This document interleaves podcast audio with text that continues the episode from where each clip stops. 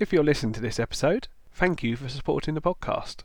These bonus episodes are made to give something back to the members of our podcast, or you may be someone that's just listening after we've released it to the general public at a much later date. If you would like to become a member and get these episodes as soon as they come out, head to our Buy Me a Coffee page, which is at Buy Me a Coffee, all one word, forward slash UK Wildlife Pod. This episode is the rest of our conversation with Mike Dilger, where we chat dragonflies, garden visitors, and just have a really long natter about lots of natural history stuff. Before finishing, we've chatted about getting into natural history media and some advice on writing a book like his. So make sure you've listened to episode 83 first and enjoy this episode. Uh, where we always we have a, a jokey tagline for the podcast, which is "Birds are boring," compared to all the other stuff, especially invertebrates, and and the amphibians, of course, with Vic. So, uh, And frogs. That's yeah. a- I that's have a an healthy obsession with frogs, so yeah. I have newts in my pond, so I never get frogs.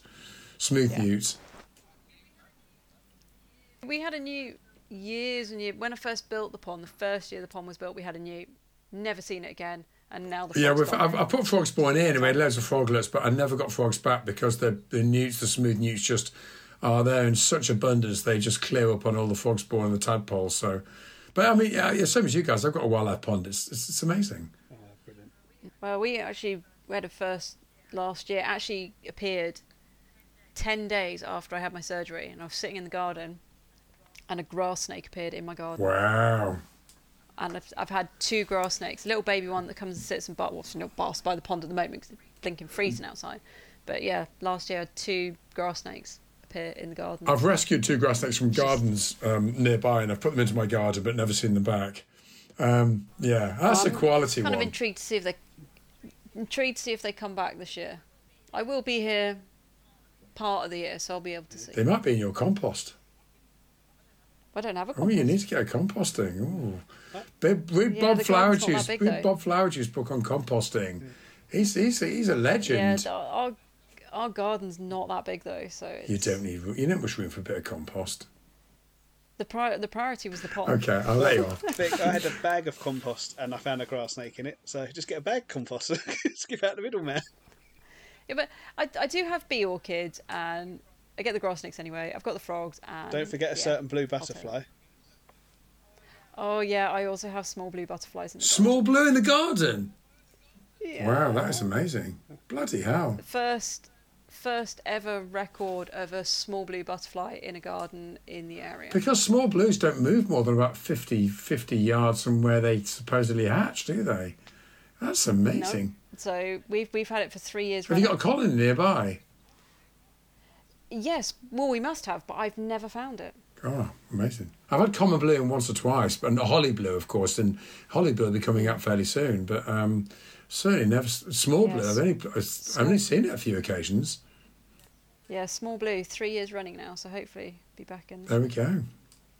Get here with your bee orchids and your small blue butterflies. Just trump me. Best I can do is a wall brown butterfly, and I do have a colony of red mason bee. I've got a Oh, yeah. colony of at least hundred in my garden, Uh, so that's my and a wall carder bees come and visit every year as well. So I'm quite pleased with that. But yeah, wall brown's quite rare in Essex outside Brownfield site, so I'm quite lucky to have it in my garden. So uh, That is quite. the. I mean, I have to go to the coast really to see wall browns. Uh, that's a that's a good bird. That's a good butterfly.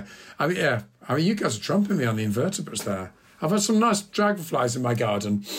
and and you know the, you know Beautiful demoiselle. you know the story about um, dragonflies in my garden, don't you, Mike? That I've had a, a pond since I've been here, so nearly ten years. How many dragonfly and damselfly species do you think I've had around my pond?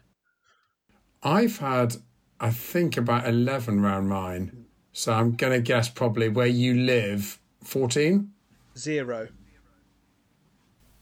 Really? Zero. I've had them on my hedge. I've had common darters around the mm. garden. I've had emperor, migrant hawker, southern hawker flying around over the garden. A possible southern migrant hawker once, but I'm pretty sure it was just a migrant looking back. Do they not breed in the pond at all? Nothing. I've even put a few nymphs in with weed and stuff. Um, I've What's brought going home, on? and I've never seen. My wife once saw a four-spotted chaser near the pond. We think might Yeah. have come out of it from a nymph I might have put in there. But that's it. They just show no interest in my pond. It doesn't help that my father-in-law insisted on putting a uh, small shed, like the kids' shed, to the south of the pond, which probably is shading it a bit. But even Oh, before that, they never showed any interest. It's really weird. Large red, azure, blue, uh, broad-bodied chaser, four-spotted chaser, southern hawker, migrant hawker, beautiful demoiselle coming down as well. Um, I've, I've quite quite a few more as well. I've had loads in the pond. I get broad-bodied chasers every year, and um, southern southern uh, southern hawkers, migrant hawkers, and three species of blue. Bloody hell, blue-tailed, of course, as well. See, we we we've only got like a teen. Like our pond is like maybe a meter square by maybe a meter deep. It's really not very big, but there are actually. I meant to mention this to you. Neil. We do have damselfly nymphs in the pond Rub it in. because I've seen them when I've gone out at night. Rub it in. See, see what it is? Is they have more Um, but- respect for photographers of dragonflies. The president of the British Dragonfly Society, which Mike is, if you don't realise, Vic, I didn't know if you know that. But zero respect for the Essex Recorder. That's just you know, Yeah, it's just there we go. I was the That's first person in Essex to see a southern emerald damselfly, and they've shown me no respect. That's astonishing. That I can't believe. What's wrong with the water? No, it's full of pond. It's full of full of pond. Full of pond. full of frogs. Literally, Full of I get ponds. double figure clumps of frog spawn, and I do. I have done given it a couple of deep cleans where I've emptied it out and refilled it, but it's only rainwater, only native plants, uh, plenty. There's probably not enough. Mm, maybe I should put a few more emergents in there, but it's had emergents in there in the past, and they've shown no interest. So Are the frogs clearing out all the invertebrates in there? possible, I suppose, but you, you think. There's enough cover in there with the leaves that the dragonfly nymphs would be doing the opposite and having a field day. Hmm. And there's also no very few diving beetles, which you know, great diving beetle found that pond. It was a smorgasbord for their larva, and I wonder if it's something to do with where it's quite close to a hedge and a fence.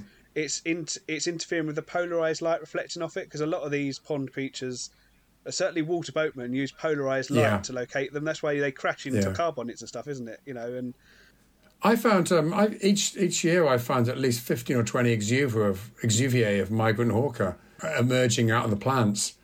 Yeah, Never you poor, poor dragonflyless fellow. I know it's terrible. Imagine- I live in like one of the best counties for dragonflies, so I can't really moan. Of course you do. I just got to go down the road and um, I've access to some amazing sites within 20 minutes of my house, so I can't moan. That's why I did the dragonfly tour. I could get most of them in Kent and Essex without even trying, and then bit further, you know, actually actually closer to go to some bits of Surrey than some bits of Suffolk for me. So, um, Did you get all, Did you get um, brilliant emerald and um, Oh, I got all that lot. Oh, and yes. Downy Emerald. Brilliant Emerald is the reason I didn't get White Faced Darter because the weekend I was meant to get White Faced Darter, I had to go back because my Brilliant Emeralds from Thursley on close inspection turned out to be blooming Downies with um with the with the eyes colour that looked a bit like um, Brilliant. Right. But when because the problem is when they're in the shade, it's not so easy to tell them apart. But um, Sure. yeah, that was uh, quite fun.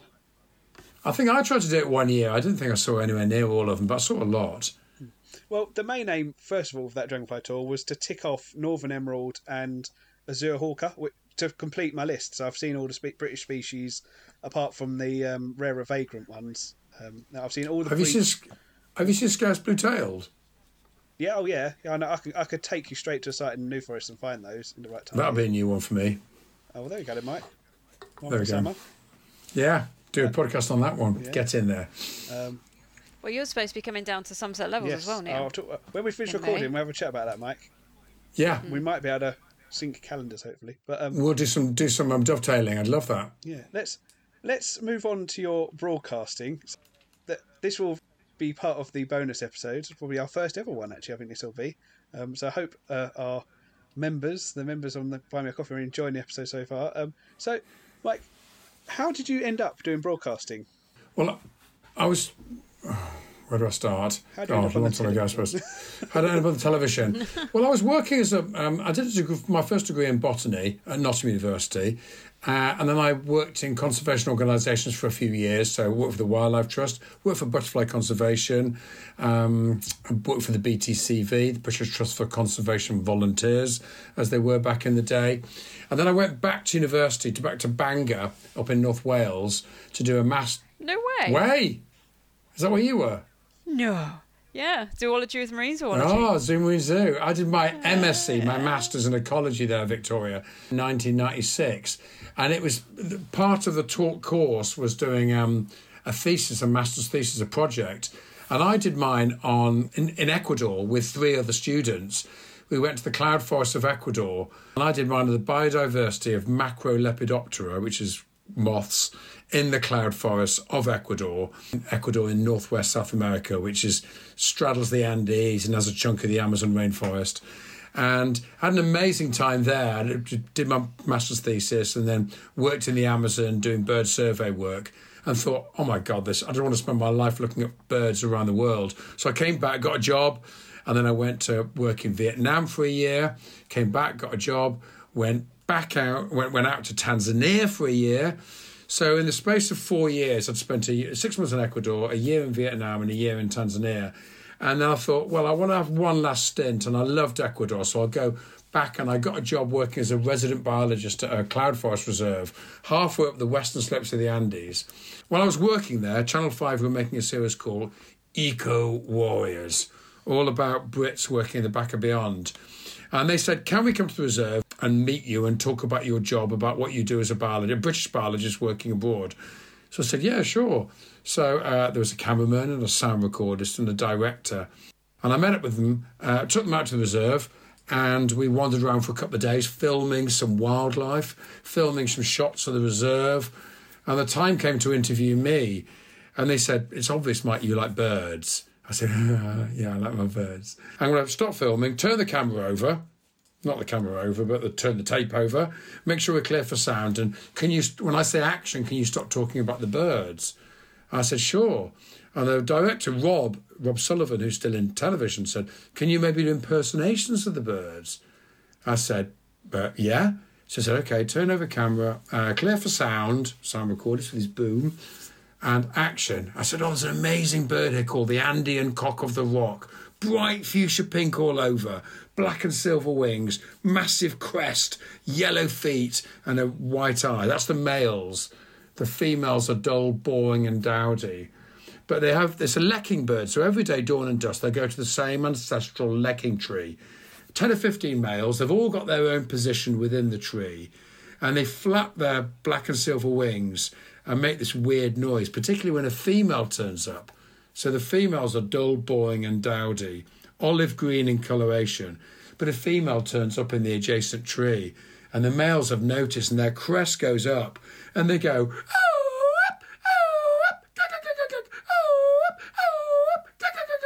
like that. And I started doing impersonation of the birds, and the director was, right, any more?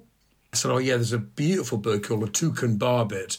Very, very localized, found in northwest Ecuador, southwest Colombia, on the western slopes of the Andes, between about 1,200 meters and about 2,000 meters in this cloud forest, where all the rare clouds sit in the canopy, the world epicenter for orchids and bromeliads and hummingbirds.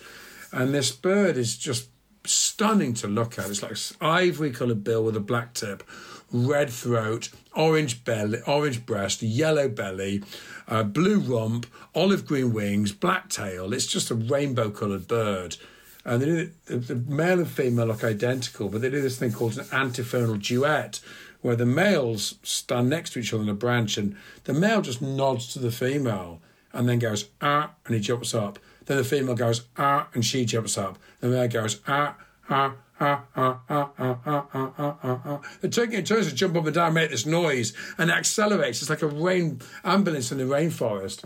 And I did this impersonation, and this guy Rob said, "Have you ever thought of a career in television?"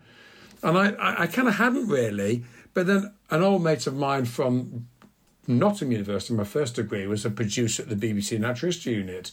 So I'm I was kind of quite ill from all these weird diseases I've had because one of my nicknames is Britain's most diseased man with all these weird diseases I've picked up. And I was skint and I was a bit homesick. So I moved back home and moved down to Bristol and then wheedled my way into television. And I had this show reel of me doing these, this impersonation of these birds and touted this tape around while trying to get a job as a researcher. And I got work as a presenter on Channel 5 incredibly quickly. So I did two one hours, I did a whole series, and then Channel 5 dropped me like a cup of cold sick. So I got a job as Bill Oddie's researcher on various programs. And then the one show, uh, you know, an opportunity came up on the one show, and I've been doing it for 15, 16 years and haven't looked back. So yeah, it's kind of a long, circuitous route.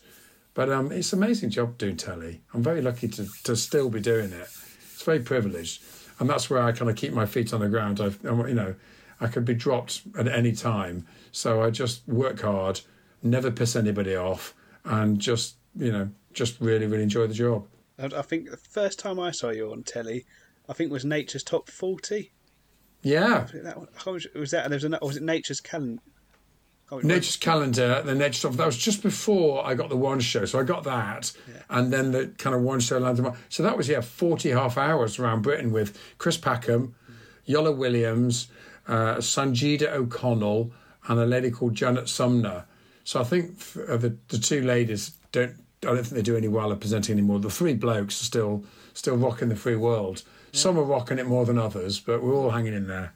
Yeah, I think it's the first time I saw Iolo Williams on TV as well. Thinking about it, because he'd done yeah. mostly the Welsh stuff up to that point, mm. and so obviously don't get so much of that in England. But I remember him standing next to a four meter high wood ant's nest. I think that's what caught my attention on that program. But yeah, because you wrote well the book, remembered. You wrote the book for that, didn't you? Because I've got that on my bookshelf. I did, yeah. Neil was, uh, Chris was too too busy. Um, Iolo's Welsh. Um, no, I'm joking, of course. Uh, no, yeah, I, I, I, I wrote the whole book because I was the only one who wanted to do it, and that was one of the first books I wrote. Actually, it's, it's a good book. So yeah, it was great fun. I've, I've used Thank it you. as a um, as a tick list of things to see, and I think I've done most of them now. Um, There's a few I haven't done. I've never seen. You've done them all. I've never seen Adders dancing. Oh, that's, that's, um, on, on my, that's on my list to see. Oh, I I know a site that they're. It's not guaranteed, but there is a site not too far from you. Actually, I know all the Mendip sites. I've just never seen it. Mm. I mean, you have to kind of go every day for like. You just have to be lucky. I think I know a good, yeah. a few good Mendip Adder sites, Vic. But um, yeah. I've, I've just never caught up with it. I think there's maybe one other I haven't seen. I can't remember which, which one it is, but I've seen most of them, courtesy of the one show, because I've just done everything, been everywhere. I mean, David Attenborough's meant to be the world's most travelled man, but I reckon I've been to more places in Britain than he has. I've just been everywhere. I mean, for example, Outer Hebrides, we sailed past it to go right out uh, a few years ago, sailed past the Outer Hebrides, the Western Isles, to go right out past St Kilda, past Rockall to go to the um, uh, where the ocean drop off is to look for sperm whale, and we sail past the Outer Hebrides. It's like Barra, Benbecula, South Uist, North Uist, Lewis, Harris, the Shiants, Monach, Sula Sgeir, St Kilda. I've done a lot. I'm so, I'm so so lucky. So yeah, I, I, you know, Britain's brilliant. The only Scottish island I've done is Arran on a field trip in A level. it's terrible. Well, Arran's one of the few I don't, I don't know very well, yeah. but yeah, I've been to most of the others. That's a geology hotspot. Well, I, I li- lived on Easdale for eight months. So where's Easdale? yeah, that's what everyone says. Have you ever heard of the World Stone Skimming Championship? I have skimmed a few stones, Victoria, but I'm not familiar with the um, skimming um, so championships. It's one. It's one of the oldest old slate quarrying islands. So you kind of you have to go up to Oban and then down, and you go over bridge over yeah. the Atlantic, right down the end, park your car, get on the ferry, the five mm. minute boat ride over to Easdale Island because it's a it's a car free island. Wow! And it's yeah, just just off there. I lived on there for eight months and worked for a company. That sounds amazing. As a wildlife guide. Wow, you've been somewhere that so Mike hasn't. Uh, always places yeah. to go, always things it's, to see. Yeah. yeah, it has the, the best pub that made the best Mars bar crispy cake in the I'm world going. on it. That sounds like a field so, trip. Yeah. I do. We'll, do a field do, podcast do the, out there. The whirlpools, yeah, the Cor- Cor- the the Corryvreckan whirlpools as well. Which oh, Corryvreckan, I've heard of the Corryvreckan. That's yeah, okay. Yeah. yeah, so we yeah, so I I used to run the trip. I used to be a guide on the trips that would go to the whirlpools. And we put the boat in the whirlpool and swim it, swim, swing it around and stuff. So. See. I did that. There we go. I mean, all these cool places I've not been to, and I thought I was well travelled. There we go. I'm going this summer. Do, yeah, get sucked into the whirlpool. You need to. Yeah, there, there's specific times, but yeah, if you if you if you go and let me know, and I'll uh, I'll give you the contact details. Happy days. And the time and the times to get the whirlpools because they don't run all the time. You need insider knowledge for the whirlpools, right? I'll, I'll, I'll come back to you on that one. Thank you. Top tip. Yeah, yeah. Well, it's the third largest naturally forming whirlpool area. See, in the there we go. There's just so much to see in Britain that we just people just don't know about. Yeah. But the one show, what was the favourite feature you did? Oh, oh crikey! I mean, I've done a lot. Yeah. I mean, I mean, the most popular film, the most popular wildlife items. I've done seven films on peregrines. I've done six on water voles. So they're probably the two most common animals I filmed. The best film I've ever done on the one show was uh, we filmed orcas just uh, just south of Rum, and the one show sometimes can be a little bit risk averse at potentially really exciting films, but ones that have a big element of risk, i.e., in the fact that you won't see anything but they went they went for, on a punt that the the West Coast community of orcas were knocking around Rum, and we went up there and we linked up with them, and we linked up with them when the sea was like mercury, and it was just one of those days where it's like, where you pull the one on bandit and you get three cherries. It was one of those days. Uh, It was it was like flat calm, so we could see them beautifully. We get amazing shots, and they started um, drowning harbour porpoise, and we filmed them drowning a harbour porpoise. We didn't realise what we were looking at until slightly later, and then um, and then they, they must have killed one of the harbour porpoise under the water, and this massive piece of meat, which was half a harbour porpoise, just surfaced right next to the boat. It was like bloody Jaws, and then this this orca came in. And it just basically, the cameraman was right next to me on the starboard side of the boat. I was right next to him, and the piece of meat floated up about three meters in front of the boat. And this orca came in and just like, it was like Jaws, it just grabbed it and then sunk down into the depths with it. And the cameraman filmed it and they just turned the camera around to me, and I was like, that is the most remarkable thing I've ever seen in my entire life. And for once, that is hyperbole. it was the most remarkable thing I have ever seen in my entire life. And we got it in Britain. And the researchers who are working on orcas, who've filmed, um, uh, been out with uh, the West Coast community a lot, they've never seen them hunting. And we saw them drowning and eating harbour porpoise. It was amazing. Wow. Norwegian mugwort and orcas. the two best moments. Oh dear, oh, there we go. I'm just thinking about it now. I've just like got a smile on my face thinking about it, thinking that's the joy about wildlife. I mean, you can go out lots of times and, you know, I always learn something or I always see something a little bit interesting. But if you put the hours in every now and again, you will just get blown out the water. And that was one occasion where we were just like, oh, I just can't get any better than that. Take me home. I'm done. Wonderful. Okay, Mike, do you have any tips for kind of aspiring naturalists, writers, presenters, anyone that wants to kind of get into the field? In the words of Nike, just do it. I think you just got to just got to. On. I think presenting's a really tricky one because, I mean, it's a very crowded marketplace. There's not many opportunities to be a to be a presenter, certainly on broadcast. But I mean, kids are so techno technophilic these days. I mean, there's there's kind of podcasts and there's and there's certainly YouTube and uh, loads of people are doing stuff on Twitter and on Instagram. So I think if you want to kind of do stuff on camera, uh, then just use use and abuse social media. I think just to kind of get yourself in in in the um, eye. And I think writing it's just a lot of reading. Although I, I actually don't read much fiction at all. I only read natural history, to be honest. I read natural history and I read news, world news and journalism. Um, but uh, I think just I've got better. I've got a much better writer from practice. I'm really quite slow, um, and I've got slightly faster. And I find actually I'm a, naturally a much better editor than I'm a writer. So the first draft is really difficult. But when I've got that first draft down, I like chiseling it and honing it and shaping it and making it all link together. So I think it's just, it sounds really trite and really obvious, but you've just got to just keep going at it and not take no for an answer, certainly for presenting, certainly for writing. People would all the time tell me I wouldn't be able to get a job as a presenter. And I'd just go around them and ask their bosses or ask the next person on in the line to them. You've got to be to, to do these professions like writing and presenting, which are very competitive, where a lot of people want to do them, where there are relatively few opportunities. You've just got to stick at it and just wear them down by attrition, and just uh, and just not take no for an answer. So I think, and and and and, and it's also as well, uh, it's particularly in television and, write, and writing. Just get on with people. I mean, it's a networking. They're both networking businesses, and I'm mediocre at lots and lots of things, but I'm I'm a half decent networker. So I'm always good at getting on with people. So I think if you're a good networker, that massively helps. And it's easy because networking wildlife because I'm really interested in wildlife. I love natural history. So talking to people about wildlife is is just what I love doing anyway.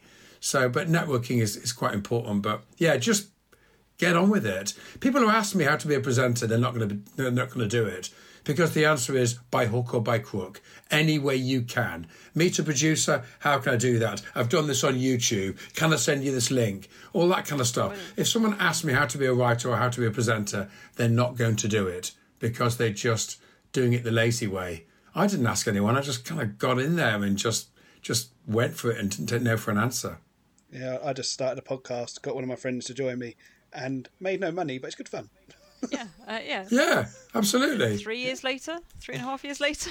I mean, what have you done? Eighty. You've done eighty podcasts. That is quite the back catalogue. That's amazing. You guys should be very proud of And I think we're up to a qu- not quite a quarter of a million listens, so it's not too bad.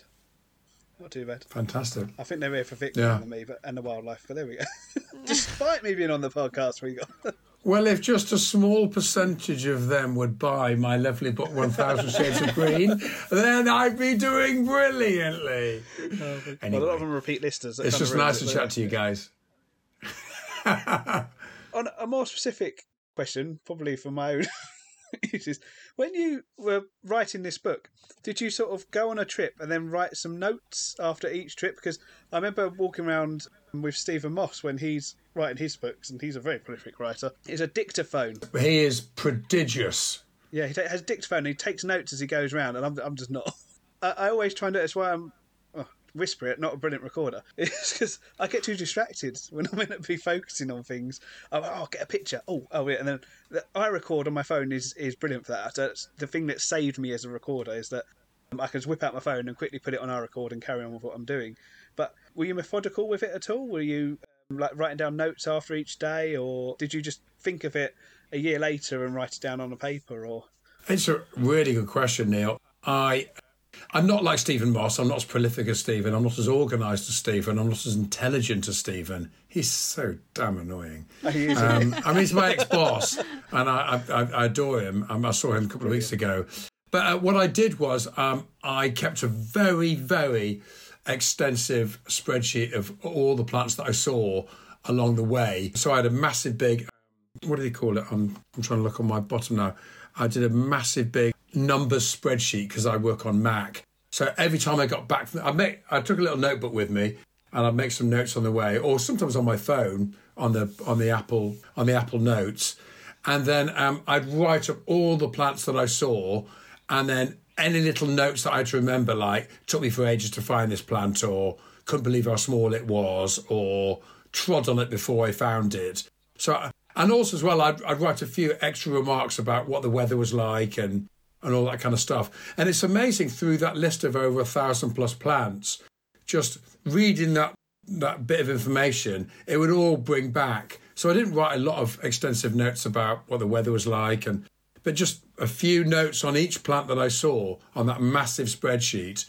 I was able to remember it, and I wrote the book from that spreadsheet. because when I did the dragonflies, there was people going, "Oh, you're going to write a book?" Things. That's what everyone does on these things. You know, the Orchid Year and all those sort of books, and the Yeah. um, the Butterfly Isles was it, and stuff like that. And I- Patrick I did Barkham. toy with it, and then I lost confidence because you know I'm not the greatest writer in the world. And but what I have done is I wrote, wrote a few notes on a few bits and pieces just in case. And of course, I've filmed it, so I've made lots of mini docs that I'm putting on YouTube slowly because editing video is worse than editing text Yeah. and podcasts, it turns out, because it forced me to be a better cameraman. I can now manual focus on dragonflies in flight, for goodness sake. So, um, Wow. you know, which I couldn't do before.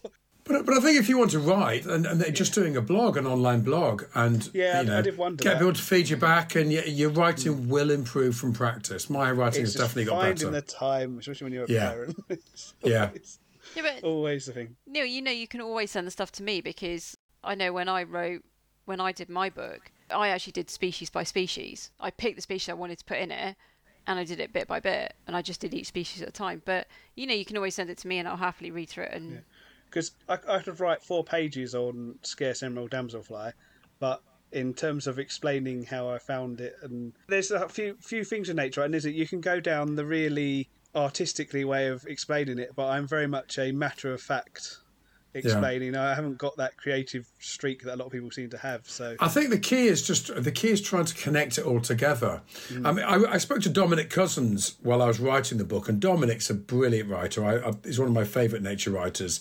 He's funny, he's interesting, he's got a very quirky way of writing, and he kind of m- makes it quite populist but doesn't dumb it down. I, I think he's just tremendous.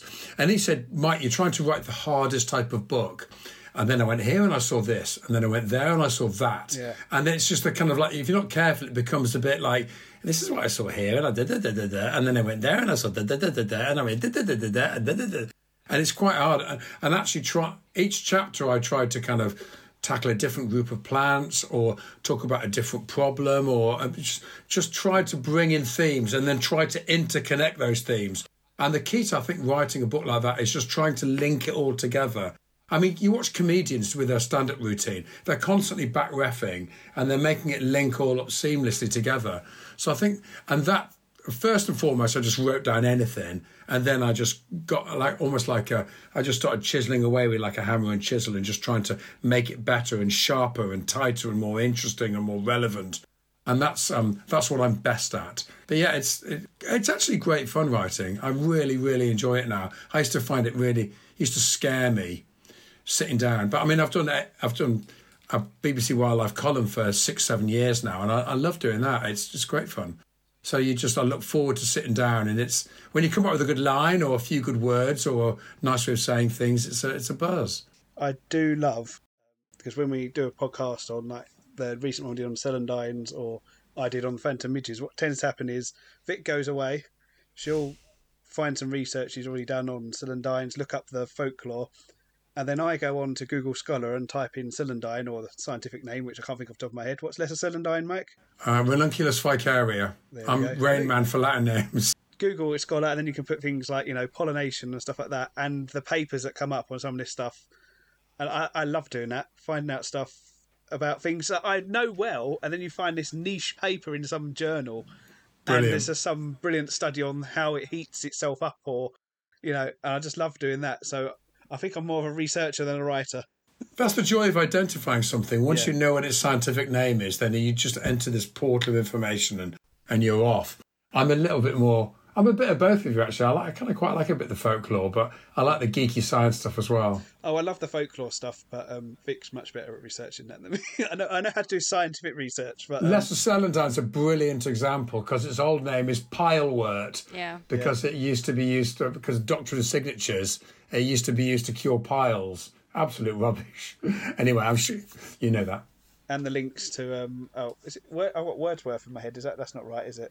It was his favourite Yeah. flower. Yeah. It was Wordsworth. It was oh, right, I was right. yeah. There you go. Yeah, and then and then they painted Greater Celandine on his gravestone. They did, and they they sculpted it. But also, that's the hilarious thing because uh, because actually, it's not even a, in the same family. It's it's a member of the poppy family, Yeah. not a member of the buttercup family. Astonishing. Dunces, botanical dunces. I think we've been talking for the best part of an hour and a half. I think we'll wrap it up there, Mike, because um, otherwise it's going to be a four-part series of. All I'll say, Neil and Victoria, is good luck editing this rubbish. yeah. Well, I It- it's, think it's all down to Neil. I'm still restricted on Yeah. computer. I'm not allowed to. Sit, I'm not supposed to work at a computer for more than an hour a day. So, Oh God, you've Yeah. broken the rules and regs today, Victoria. well, I'm not working. I'm actually sitting here staring at my computer. I'm not working on my computer. ah, there we go. Oh, you're all right then. I'll let you off. Well, it's been great talking to you, Mike. I'll probably leave this last um, half hour almost completely unedited. It should be quite fun for people to listen to. Uh, so, thanks so much for coming on, Mike. I hope the book does well. It's just like I say, I can vouch for the first twenty five percent of it being very good, um, and I have heard good things from other people. Yeah, I'm, I'm looking forward to getting through the rest of it as well. It's uh, it's my accompaniment to my work. So I stick it on and Oh, then sit there, make my animals, do my drawings and whatever, and listen to you go through your book. Uh, well, thank you for giving me the opportunity to have a chat about it, and absolutely cracking to catch up with you both. And uh, strength and honour, and good luck with the rest of the podcast for for the oncoming year. Hope you enjoyed that episode. See you in the next one.